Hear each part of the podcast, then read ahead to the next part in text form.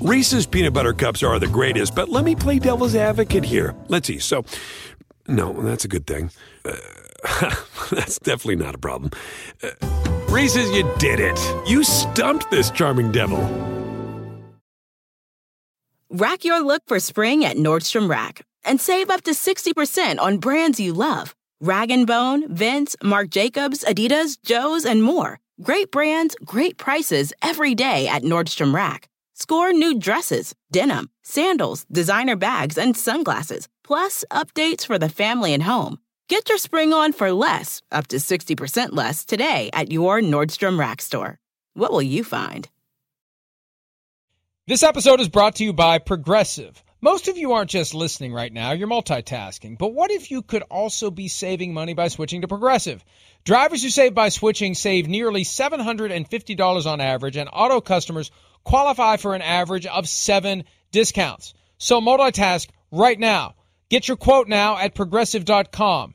Progressive Casualty Insurance Company and affiliates national average 12 month savings of $744 by new customers surveyed who saved with Progressive between June 2022 and May 2023. Potential savings will vary, discounts not available in all states and situations.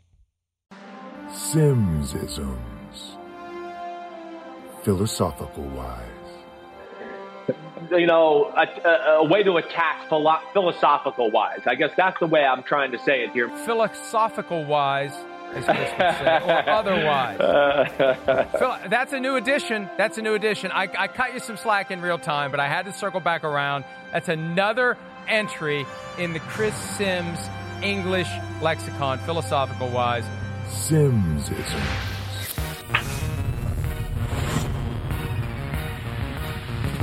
We're going to need a bigger book.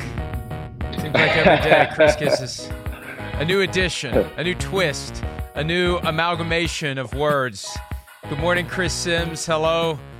Peter King. I'm Mike Florio. It's Pro Football Talk Live. Philosophical wise, I'm not sure what we're going to get into today. We're just going to get into it. Peter, first time we've had you on since the draft. How are you doing? Hello, Uncle Leo. How are you? Hello. Let's talk about cousin Jeffrey for the next Hello, two hours, or, or, not. Um, so, uh, Peter, uh, g- give me your just big picture, broad stroke, twenty second or less assessment of what we saw last Thursday, Friday, and Saturday. We'll be talking about a lot of details coming up, but just you're right out of the gate since we haven't had you on since any of it happened.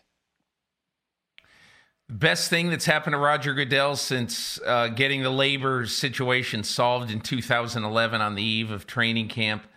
Uh, the best thing to humanize an oftentimes way over the top, glitzy, greedy league. And on the field, two things just stood out. Number one, Aaron Rodgers got slapped in the face.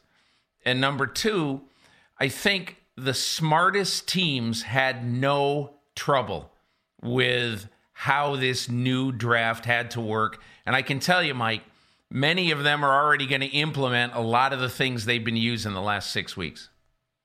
Yeah, that's interesting. And, you know, that's kind of been percolating and bubbling around, Chris. You had some comments about that recently. This idea that now that the football world has realized people can actually function away from the facility, in the future, we may see an emphasis on letting people work away from the facility?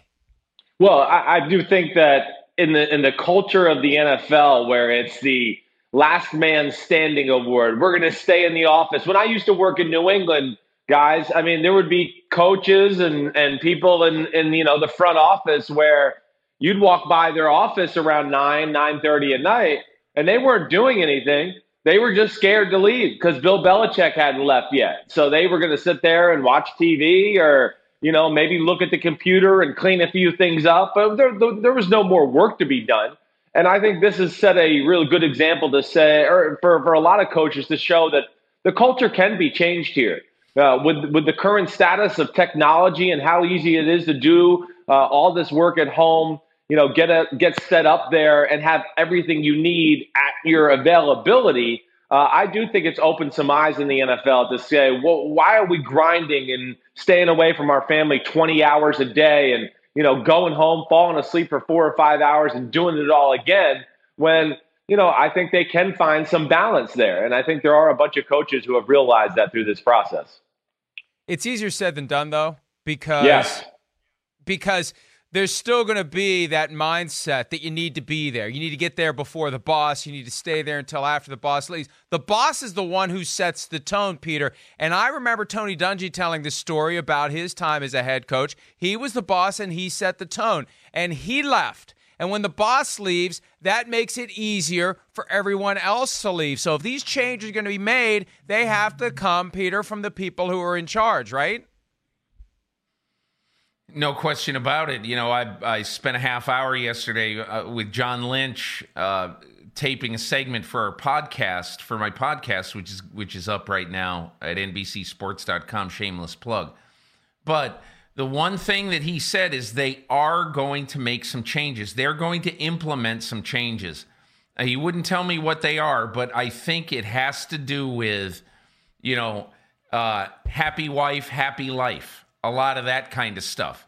If you can do a lot of this scouting and film work from home, especially pre draft, go home, do it, get your work done. We're going to expect the same quality of report, but if you want to do it at 10:30 at night after everybody goes to bed, go ahead and do it. And I think that is one of the big things. Mike, I've already had one general manager tell me that okay, what they do, what what many NFL teams do is they will have after the college football season, let's say the second week of December. Every scout will come into the facility and spend like eight days, and they will go over every position. They'll preliminarily set their scouting board. And they do that once, then, and then they do it like in February, right before they go to the scouting combine. And this GM said, right now, I'm going to take all my scouts who've already been on the road for three or four months. I'm going to take them and we're going to do it from home next year. So to me, I think, and doing it on these uh, video conferences, it makes a lot of sense, especially when you can take the video that they're going to be looking at, let's say of Zack Baun at, at, at Wisconsin, polarizing linebacker pro, uh, prospect. They can take 20 guys on a chat and they can put the film right on the screen so that they all can watch the same thing at the same time. I think that's one of the things a lot of teams are going to do. You know, the circumstances have forced all teams to be flexible and try something new. And now that they've tried something new, they're realizing, hey, we kind of like this. Well, Aaron Rodgers may not like the product of the Packers draft. That was Peter's first big takeaway the slap in the face that Aaron Rodgers absorbed. And I mention that because yesterday, Bob McGinn, who covered the Packers for 38 years and has more recently been writing for The Athletic, he had this quote that just slapped me in the face when I read it regarding the decision to draft Jordan Love in Green Bay in round one, trading up to get him, and then otherwise loading up the running game after that. Public niceties aside, McGinn writes, My sense is Matt LaFleur, the coach of the Packers, simply has had enough of Aaron Rodgers' act and wanted to change the narrative. With a first round talent on the roster in Jordan Love, the Packers would gain leverage with their imperial quarterback and his passive aggressive style. If the Packers do indeed want to become a running team next season, they surely wouldn't want Rodgers rocking the boat and becoming even more difficult to coach. I mean, there's a lot in there that I, you know, we could probably spend a segment on each sentence in that paragraph, Peter. but, you know, I mean, McGinn covered the team for 38 years, and McGinn still knows that team better than any other team. I mean, there's stuff there that surprised me because I thought Aaron Rodgers was happy last year. I thought the passive aggressive stuff ended when Mike McCarthy got fired. He went on and on after they lost to the 49ers in the NFC Championship game about how he loves football again with all these players who have come in and helped with the leadership and the players are empowered under Matt LaFleur. What gives, Peter? Mike, the really interesting thing out of that, and obviously I have more respect for Bob McGinn than any beat writer in the country. He's unbelievably good. But the biggest deal in in all of what he said and now the stuff that's come bubbling beneath the surface is that you know last year uh, basically Matt LaFleur and Aaron Rodgers had sort of I don't even want to call it a truce because I don't think it came from any place of anger or defiance or anything like that. But Aaron Rodgers was going to get to change plays and change a lot of plays. And I will go back in time right now, Mike. And everybody says with Drew Bledsoe and Tom Brady that the real story behind that was that, well, you know, Bledsoe got hurt because he was hit and plowed into the sideline uh, by Mo Lewis of the Jets and had a life threatening had life threatening internal injuries. And what we now know about that is Bill Belichick was already sick, and so was Charlie Weis at the time, the offensive coordinator. I'm not saying sick of how often Drew Bledsoe changed plays at the line of scrimmage, but I think Belichick basically felt at the time that, hey, look, we work all week on doing this stuff, and now you're changing all these plays. Why are we doing that? And I and again, I want to find out. I want to know how many plays last year did Aaron Rodgers actually change uh, from Matt LaFleur's original call? And he's got a lot of freedom, but did that freedom sort of backfire on him? Now, we're going to find that out pretty soon. But that freedom that Aaron Rodgers had, I now really wonder whether he took that freedom too far. Well, maybe he did. Maybe he did take it too far. But what's going to stop them now? I mean, they better be careful, okay? Because they're just, you know, to a degree here. I, you know, they've empowered him here for the next two years too, because he can just be like, "Hey, screw all of you. Looks like you want to replace me. Oh, you wanted to run that 96 power king running play? Ah, forget it. I like to throw a slant over here to Davante Adams. So, you know, I think that's the interesting aspect of all this, you know, and, and, I don't really know what Green Bay's thought was. I mean, obviously they're planning for the future. You know, do I think Matt LaFleur, you know, was a little taken aback by last year by the fact that, you know, he made some comments during the season. I was going back looking at a few things last night where he talked about like he felt weird in the fourth quarter because he wasn't doing anything because he basically just went, "Okay, Rodgers, you you take over." I don't think Matt LaFleur is the type of person that's like, "Man, I can't believe you know Rodgers took away my power in the fourth quarter. I'm going to take it back." I don't think he's that type of guy. I've been around him before. I do think he was genuine in his uh, you know, love affair that Rodgers did bring so much to the offense last year. So I, am not so sure I can get behind all the things in that report. And you know, I, I you know Don McGahn I know is an unbelievable writer and he's awesome. And I'm not trying to you know say he's lying or anything like that. But I, I just don't know what that thought process is right now. And I guess my big thing is Green Bay better be very careful uh, about how they approach this, or they're going to really lose control of this guy and he'll do whatever the hell he wants. Well, Don McGahn, the former White House counsel, may indeed be a great writer. Bob McGinn also is, though, Chris, just to make sure. Damn, I'm on a roll. um, but uh, here's the thing, and Peter, Peter, you hit the nail on the head because last year it was that column from Mike Silver, your former colleague at Sports Illustrated, now at uh, NFL Media, who who tapped into that the audible thing, as Matt LaFleur called it, the tension that existed between the LaFleur offense and Aaron Rodgers wanting to have the freedom at the line of scrimmage, not have his hands tied by this plan to have two plays called in the huddle, and then the quarterback, based upon a predetermined set of factors, would determine at the line of scrimmage which one to use. He doesn't even have discretion. He has to make a decision based on what he sees, not what he thinks is going to work.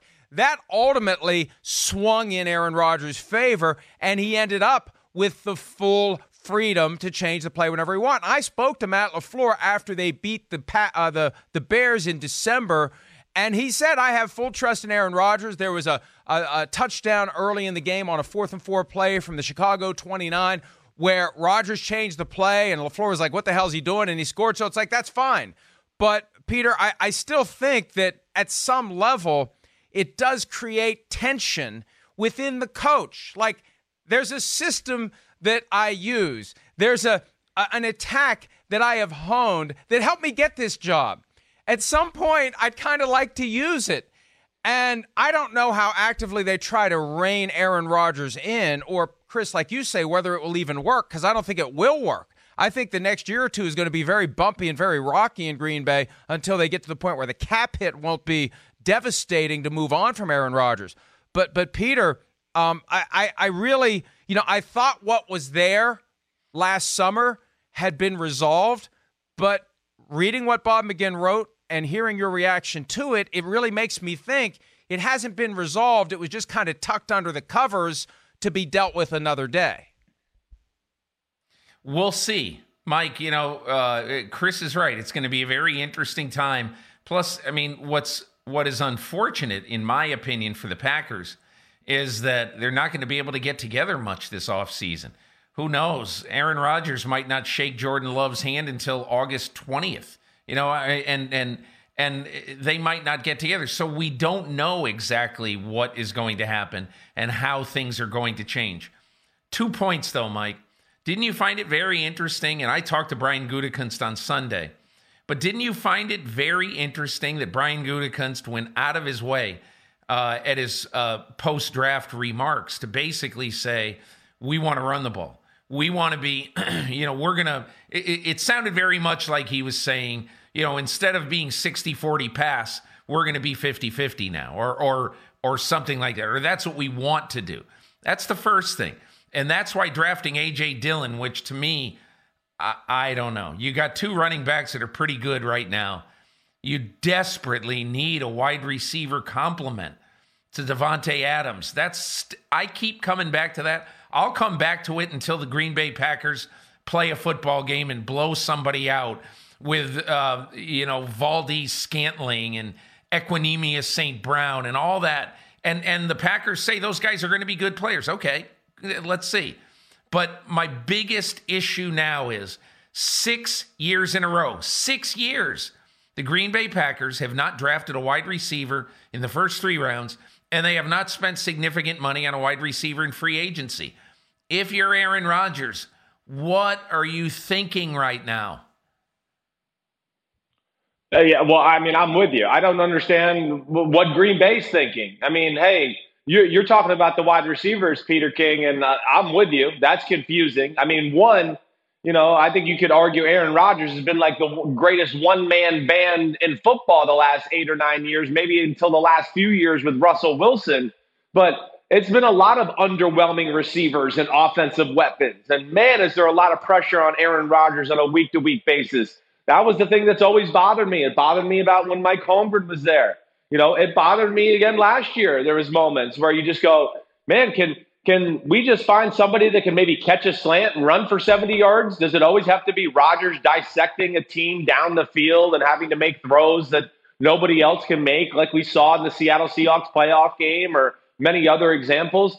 So, you know, and, and the other thing I'll say too here is, you know, with the offense thing, I, I just I, I just don't know. You know, again, what I want to say is Matt LaFleur, who I have respect for, okay, and I still think probably got this job a little early or before he really deserved it, for lack of a better way to say it. I mean, his year as an offensive coordinator with the Tennessee Titans, they were what 27th or 29th in football on offense.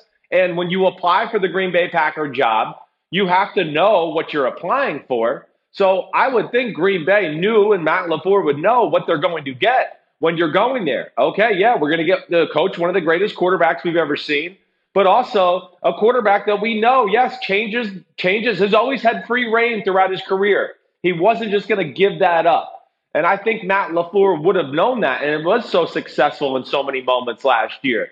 And I still think with Rodgers under the center in big moments, Green Bay can pound the table and say, we want to run the ball all we want. When it comes down to third and two in a big moment of the game, Aaron Rodgers is going to go, hey, I like my O line. I like Aaron Jones, but I trust my right arm and Davante Adams more. So I'm going to throw the ball here. And I don't think that's going to change until they get rid of Rodgers. And, the, and that's where it's going to get very interesting here in the next year or two.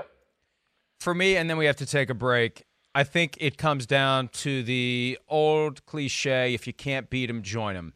And when we saw what happened to the Packers when they went to San Francisco in January and got blown off the field, they got blown off the field not by a passing game, they got blown off the field by a running game. And think in the aftermath of that, that expertly designed Kyle Shanahan attack, where Mike LaFleur is an assistant coach. He's a passing game coordinator who had nothing to coordinate that game because they ran the ball, ran the ball, ran the ball down the throats of the Green Bay Packers. Instead of beefing up the run defense, instead of beefing up the passing game, right, Matt LaFleur Mike. wants his own running game that he can now trot out, and he can be the genius like Kyle Shanahan who designs these runs and wears a defense down and beats a team that way. And if it means Aaron Rodgers gets thrown overboard at some point in the next couple of years, so be it. All right, let's take a break.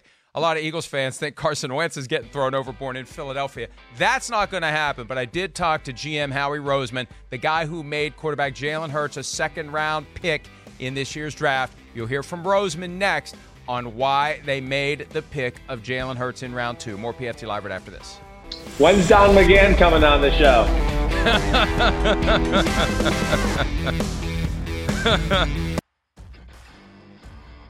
One of the big surprises of the draft, Jalen Hurts taken in round two by the Philadelphia Eagles. I caught up with GM Howie Roseman yesterday and asked him about taking Hurts with a franchise quarterback in Carson Wentz on the roster. Here's what Roseman had to say. We love Carson Wentz, and we've shown it with our actions. We showed it when we traded everything to go and get him. We showed it when we went and paid him on that contract. And it's not like we're trying to get out of that contract. Like we're committed to that. But we're trying to build a football team that has incredible depth, that uh, we have this value of this backup quarterback position. You know, Jeffrey said, like, we want to have two of the top 10 quarterbacks in the league. Like, that's our goal. That's what we're trying to do. So, do we see Jalen Hurts on the field? Clear this up for me because there's this idea that he's going to be like a Taysom Hill. We'll see him in different capacities, two quarterbacks on the field at the same time, even as he's serving as an understudy to Carson Wentz. Will we see that? You know, that's a, that's a better co- question for Coach Pederson. You know, I'm not trying to duck it, but I'm also, you know, don't feel like that's that's my dojo. Do you envision that in your own mind? Do you think I'd like to see this guy out there and see what he can do in a different capacity than quarterback, regardless of what the coach is going to do? I love Carson Wentz, man. I, I love Carson Wentz, and, and, I love going to head, to bed at night, putting my head in, on the pillow, and knowing that we have a strong quarterback room. That that to me makes me sleep better. See, I'm having a hard time understanding what Roseman's message was there. I kept trying to get him to talk about Jalen Hurts being used in that gadget capacity as Taysom Hill. And when he talks about how much he loves Carson Wentz and he wants to protect and support Carson Wentz, I, I, I can't help but wonder, Peter, whether or not he's going to want to keep Jalen Hurts in bubble wrap because Jalen Hurts is there primarily to be that insurance policy against the next inevitable Carson Wentz injury anything that Howie Roseman says right now about using Jalen Hurts is viewed as a subtraction of Carson Wentz. It's not viewed as a, hey, this is going to make us all better. So that's why, if you're, if my gut feeling, that's why Howie answered the question that way, because he just simply does not want to get into this and he doesn't want there to be a headline of Roseman sees great benefits to Jalen Hurts. You know, he just, he doesn't want. I mean, if I'm reading the tea leaves, that's what I think. But Mike, the Philadelphia Eagles are an absolutely separate quarterback situation. They have a distinct, different quarterback situation than most in the NFL. And you say, well, what does that mean? what I say is that Carson Wentz, in the playoff runs of 2017 and 2018, missed 13 games with injuries eight in the regular season, five in the postseason. And when your quarterback does that, you have to make sure that you have a backup quarterback that you can put in instead of saying all is lost. When the Detroit Lions lost Matthew Stafford, all was lost. You know, when the Jets didn't have Sam Darnold, it's not anywhere near that situation. All was lost. So they, the Philadelphia Eagles, in my opinion, are different from 25 of the teams in football in that in my opinion, on the Philadelphia Eagles, two of the 10 most important players are the quarterback and the backup quarterback.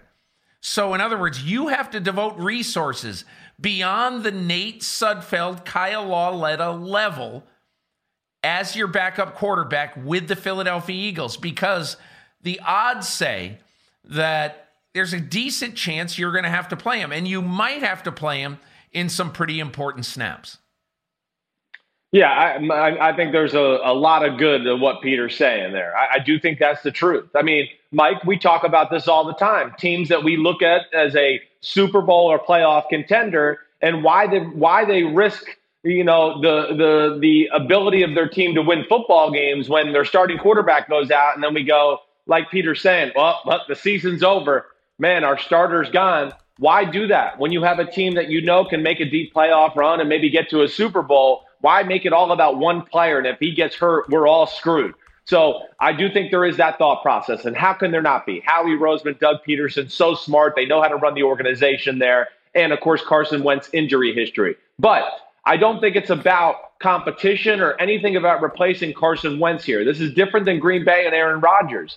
You know, Jalen Hurts does have a, a specific, you know, athletic skill set to where he's going to be able to add to this offense you know, again, this is a coaching staff that's came from Andy Reid, West Coast offense, similar term- terminology to a Sean Payton who runs the West Coast offense. They see what Taysom Hill has done for them. And Hurts is a great leader, so you almost get two positions in one. But I do think that Philadelphia is not doing this to threaten Carson Wentz in any way. You know, when Howie Roseman says he's their guy, I believe him. I mean, they they traded away a lot of picks and stuff to get there to pick Carson Wentz as the number two pick in the draft. They got rid of Nick Foles, who was a Super Bowl winning quarterback because they believed in Carson Wentz, and they paid him like they believed in Carson Wentz. So I think it's more about Jalen Hurts helping out the offense, and then that insurance policy is the second part of the whole picture. And, Chris, you mentioned from time to time that Jon Gruden, the Raiders coach, views his offense like a Ferrari and he trusts the quarterback with the keys. In Philadelphia, the quarterback is the Ferrari. And when you know that that Ferrari is going to get crashed from time to time, your insurance policy becomes more expensive and you have to devote the resources to the premium. And the premium here is Jalen Hurts in round two because you know, based on history, that you're going to need a backup quarterback who isn't just standing there on the sideline, but is ready at a moment's notice to enter the game. Case in point, when Carson Wentz got hit illegally by Jadeveon Clowney in the wild card game, it was over for the Eagles. Over. Season done. All the work they put in to get there, gone in an instant. But, but, all that said, all that said, I don't know why they won't embrace this notion of of Hurts doing other things while he's waiting to replace Carson Wentz, because that will at least make the fan base feel better about why this was done because the fan base they they they don't I don't know why they don't want to process it but they don't they want help for Carson Wentz they want a shiny new object that's going to be on the field why not tell them hey we are going to use Hurts. we get we get uh, the the best of both worlds here we get a guy who's going to be on the field from time to time in a Taysom Hill package and we have a guy who's going to back up Carson Wentz when he gets hurt again I don't understand why they won't just just say that that I, I didn't I didn't think that was all that controversial of a take for, for Howie Roseman to embrace. All right, we got to take a break. We talked earlier briefly about the San Francisco 49ers, what they did to the Green Bay Packers in the NFC Championship game. They also did a number on their division, winning it and securing the number one seed. What has the rest of the NFC West done to catch up to the defending NFC West champions? We'll talk about that next here on PFT Live.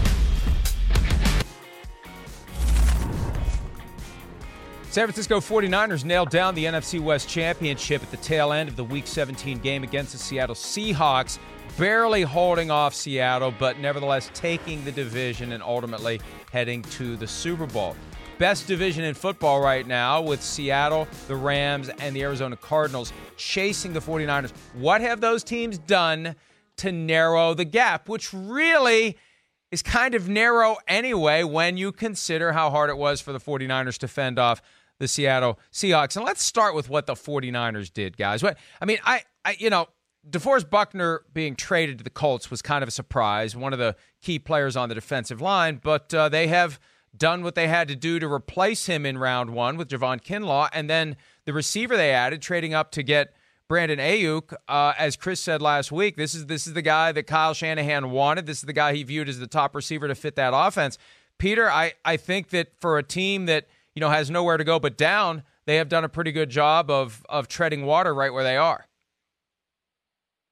I thought John Lynch had the best week of anybody, any general manager, any franchise architect. Imagine that all along you're thinking, I have two jobs in this draft. I've got to replace DeForest Buckner, and I've got to get a franchise receiver. And then on Tuesday, imagine Kyle Shanahan calls Joe Staley and says, Hey, just want to get an update on what you're thinking. And Staley then telling him and John Lynch, I'm going to retire. So now you don't have two big things to do in the draft. You have three. And by the way, oh, just go find a left tackle, by the way. So what does he do? He not only gets the, the defensive tackle Kinlaw and the wide receiver Aiyuk in the draft, but he trades a five and next year's three. So the value essentially is for a four and a five, you get for at least one year a guy who's going to be almost as good as any left tackle in football. Who knows what happens after one year? But John Lynch solved all three problems on one weekend. I, I just thought the 49ers had a tremendous uh, draft weekend. Yeah, yeah, they definitely did. I mean, they killed it. Uh, they would be one of the teams I would look at, yes, where it wasn't a, pun- a ton of draft picks that jump out to you like some other teams, but it's the quality of the draft picks to what Peter's saying. You know, I still wonder in this whole thing, like, would Chris Ballard have traded away the 13th pick for DeForest Buckner if he knew Javon Kinlaw was going to fall to him at 13? I would love to know the answer to that because I have the greatest respect of, of Chris Ballard and how he uh, builds a football team. But, you know, you guys hit on all of it. You know, I just think, again, it just shows the leadership of Kyle Shanahan, you know, and John Lynch, John Lynch, the GM. But let's not forget, Shanahan's the one, like Bill Belichick, who has last rights, and he's the one that makes these calls. It shows how good they are at running an organization, to me specifically, with the Trent Williams situation to be able to keep it quiet with Joe Staley, not have anybody know, not hurt their trade leverage, and getting this awesome Hall of Fame left tackle from the Washington Redskins, where we know it was a delicate situation because Dan Snyder's not a big fan of the Shanahan family, and I think the feeling is probably mutual. Uh, to get that done, I just think shows that the 49ers are one of those teams that we talked about yesterday, Mike. They're in the 10 where you better watch out. They're doing things and have a clue, an organizational goal every year, and they're they're special that way. Go ahead, Peter.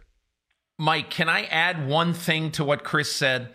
And that is that so everybody after the draft, when I wrote my piece from inside the virtual war room of the Bucs, the biggest comment I had is, boy, why did Jason Licht had to have to give up his fourth round pick to move one spot when he knew that he was still going to get Tristan Wirfs. Just sit there at 14 instead of trading up with the Niners. And you know, that would make a lot of sense in all years except one, and that's this year. Because Licht told me after the draft, we had some intel that Joe Staley might be retiring, either that or whether he was going to retire, that he was very, very close to the end and they also knew this is not something I wrote, but they knew. John Lynch confirmed it to me yesterday. They really liked Tristan Wirfs. Not that they were going to take Tristan Wirfs at 13. Uh, they were going to take Javon uh, Kinlaw, but and but they knew the Bucs knew that there was interest in San Francisco uh, in Tristan Wirfs, and that's why, in essence, they ended up having to make the trade. Okay, so we've established the 49ers had a great weekend to already add to a great team.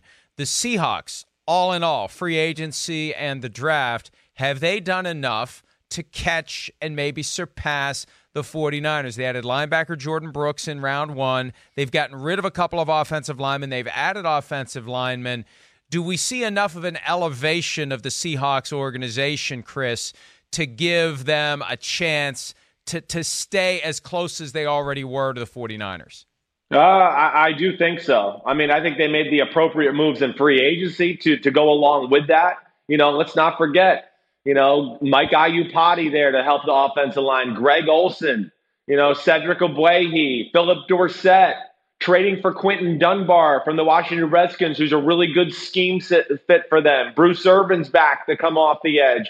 And then, Mike, you mentioned it, the draft picks hey, Jordyn Brooks is a Bobby Wagner type talent. That's what he is. And he'll be the replacement for Bobby Wagner at some point. But then getting a, yes, a second round edge guy in Darrell Taylor from Tennessee, who's going to be a really fine player. So, yeah, I do think Seattle has, you know, closed the gap a little bit, certainly. Seattle was a team that, even through this winning process, was still kind of rebuilding their team from that Super Bowl era uh, team that we saw. So again, I, I, think John Schneider and Pete Carroll have, have certainly closed the gap a little why the 49ers have done a great job too. Peter, your thoughts on the Seahawks? Yeah, oh, sorry, Mike. My my biggest thought is that you know, I don't agree with Chris altogether. I think that the 49ers really set themselves up as the premier team in this division. Not that the Seahawks didn't do anything, but in my opinion, they have tried forever to fix the offensive line. Maybe they will, but that's just going to be just going to be something I think we're all going to have to see first. And I don't think the Seahawks are done. I think sometime in the next week or so, they wait out Jadeveon Clowney and Everson Griffen. they sign one of those guys because this is still a team that absolutely still needs another piece in that pass rush. They can't count on Bruce Irvin to to be better than he ever has. And the only way that their pass rush today is great is if Bruce Irvin is a 15 sack guy. I don't see that in that defense right now. I think they end up by the time the games are being played, they end up with either Clowney or Griffen. and then they're going to have a representative tough, good uh, pass rush. And I, I, you know, and I'm not forgetting all the other guys that they have in their locker room. You know, obviously they made a lot of noise last year getting rid of, of, of Frank Clark and everything, and they replaced him with sort of a more of a budget conscious look. And just my thought is that I think San Francisco, they're very close anyway. Uh, but I think San Francisco and what the 49ers have done is they've distanced themselves from the rest of the division. Between the Rams and the Cardinals, guys, and I'll start with Chris on this.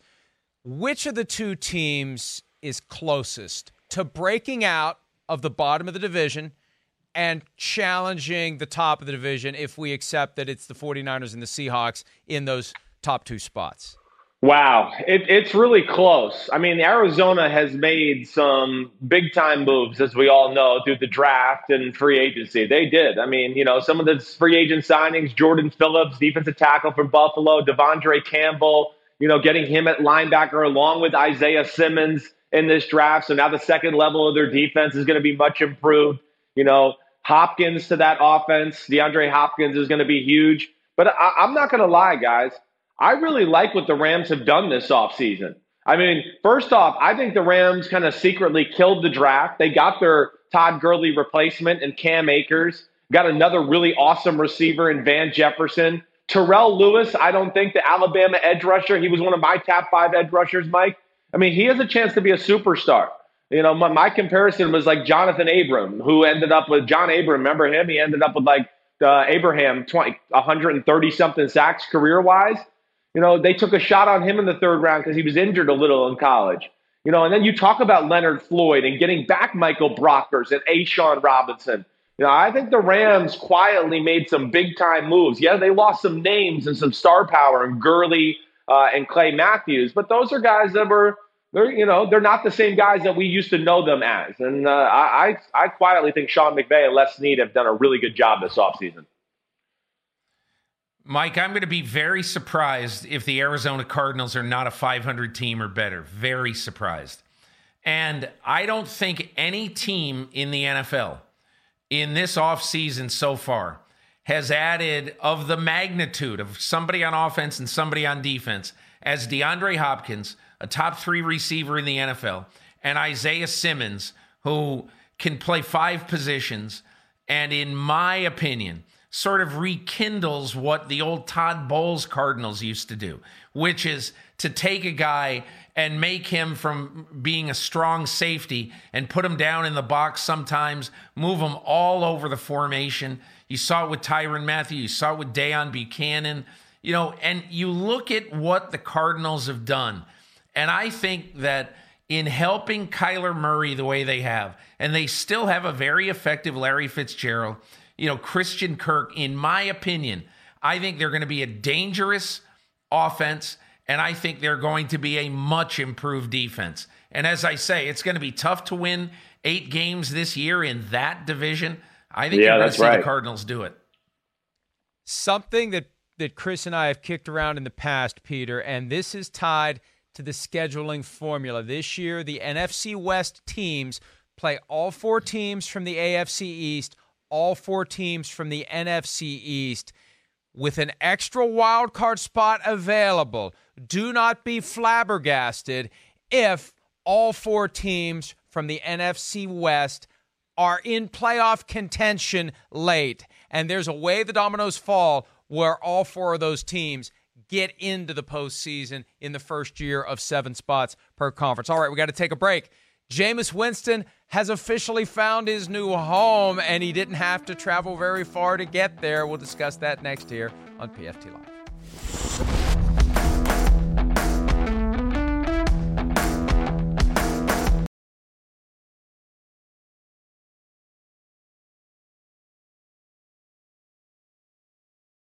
I think uh, Commissioner Goodell had a vision of what he wanted to have happen and, and continue to put this draft on so people could kind of enjoy a little bit of, uh, uh, you know, some live t- television and the draft has gotten to be such a big thing. And so I think that, uh, you know, he held to his guns. He had a lot of people shooting arrows at him, and but he held to his gun and he's had the foresight to see that this was going to be something that, you know, football fans needed out there, wanted to watch, and but also that we could also come together and put it to, and make it work. And so our IT people were the heroes there, but uh, I really commend Commissioner Goodell for you know sticking to his guns because it came off great.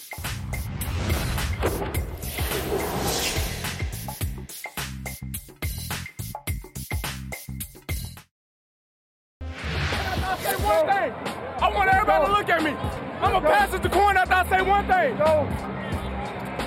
Let's go. That's a W. Let's eat one. Let's eat one. That's a W. How many people want to eat a W tonight? How many eat a W tonight? That was one of those weird moments you always remember when you start looking at a guy very differently. Just, what is wrong with you, Jameis Winston? Well, it happened in New Orleans, and now it stays in New Orleans because Jameis Winston joining the Saints on a one year deal. This was the destination that I thought made the most sense for Winston all along. Look at what it did for Teddy Bridgewater once he got a chance to play. Not playing for the Saints won't get Jameis Winston paid, Peter. Playing for the Saints can. Chris and I talked about this yesterday.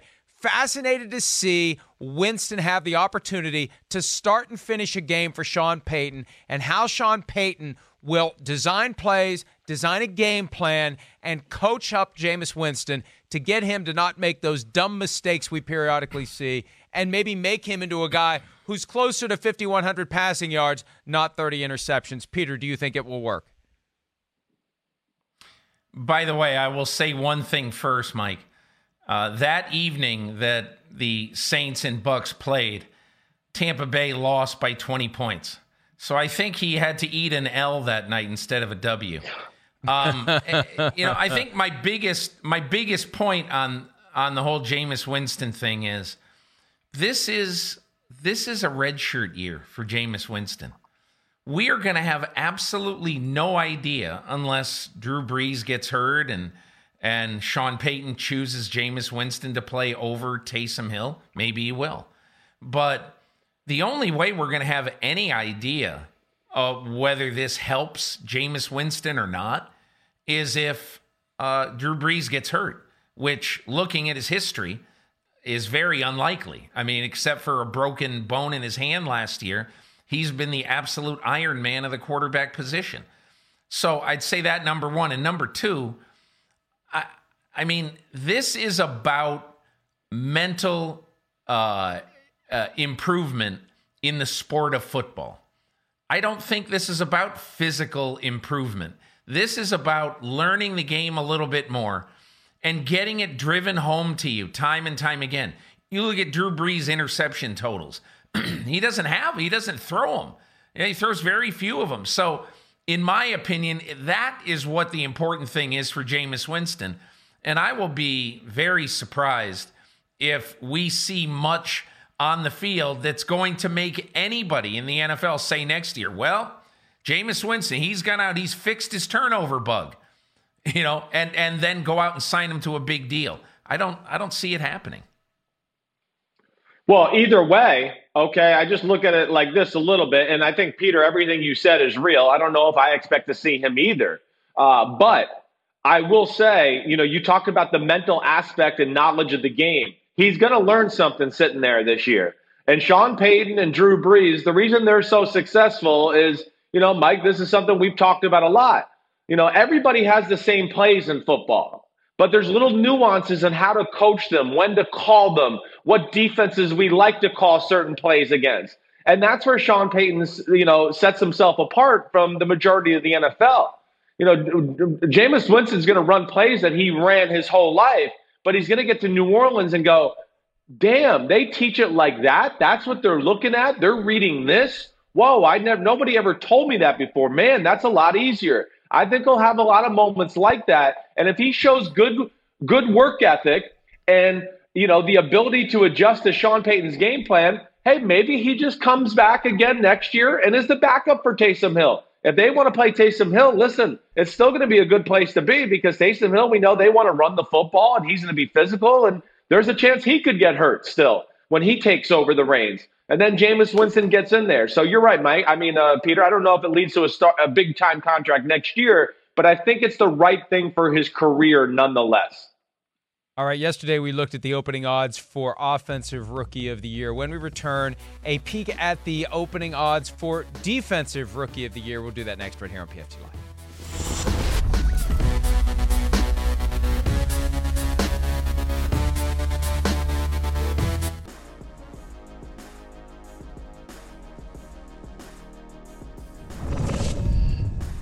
Defensive Rookie of the Year odds posted by DraftKings. And to little surprise, Chase Young, the Washington edge rusher, plus 200. It means you bet 100, you win 200 if he is the Defensive Rookie of the Year. But the one name that stands out to me, guys, one of my favorite players in this draft, the Jaguars' second first round pick, edge rusher K'Lavon Chaisson. When you consider the help he has around him, especially if they keep Yannick Ngakoue for one more season, which they very well may do, I'm intrigued by what he can do. And at plus 2,000, you drop 100, you make 2,000 bucks. That's not a bad, a bad proposition for Chaisson, who I think is extremely talented. Peter, what do you think? Yeah, I would. I think Chaisson with, uh, you know, obviously with Josh Allen on the other side could really be a big, big threat. And I like that pick. The guy who I would pick right now is I'd pick Zack Baun. Uh, the reason I'd pick Zack Baun, he's uh, drafted in the what the third round by the Saints. Uh, this was a guy who everybody in the draft absolutely loved. Uh, you know, a lot of people look at him as the next Tedy Bruschi. He is a plug and play uh, pass rusher and very instinctive player. A guy gets 32 tackles for loss and sacks combined in the Big Ten. That is a great football player. He'll have a chance to do that early and often. I think the presence of Cam Jordan uh, in front of him is going to be huge. I think Zack Baun comes in and makes a giant impact as a rookie. Mike, you look at the two linebackers not named Isaiah Simmons, you know, you look support system. I'm big into that. When you take a Patrick Queen or Kenneth Murray, linebackers on already really good defenses, they got a chance. But I think the one that jumps out to me with your logic, Mike, is Javon Kinlaw. I mean, how many? He's not going to get double teamed in San Francisco. He's going to have a whole lot of one on ones with that defensive line, and yep. that could lead to a lot of big stats. Still got a full hour of PFT Live to go. We'll be back with that right after this.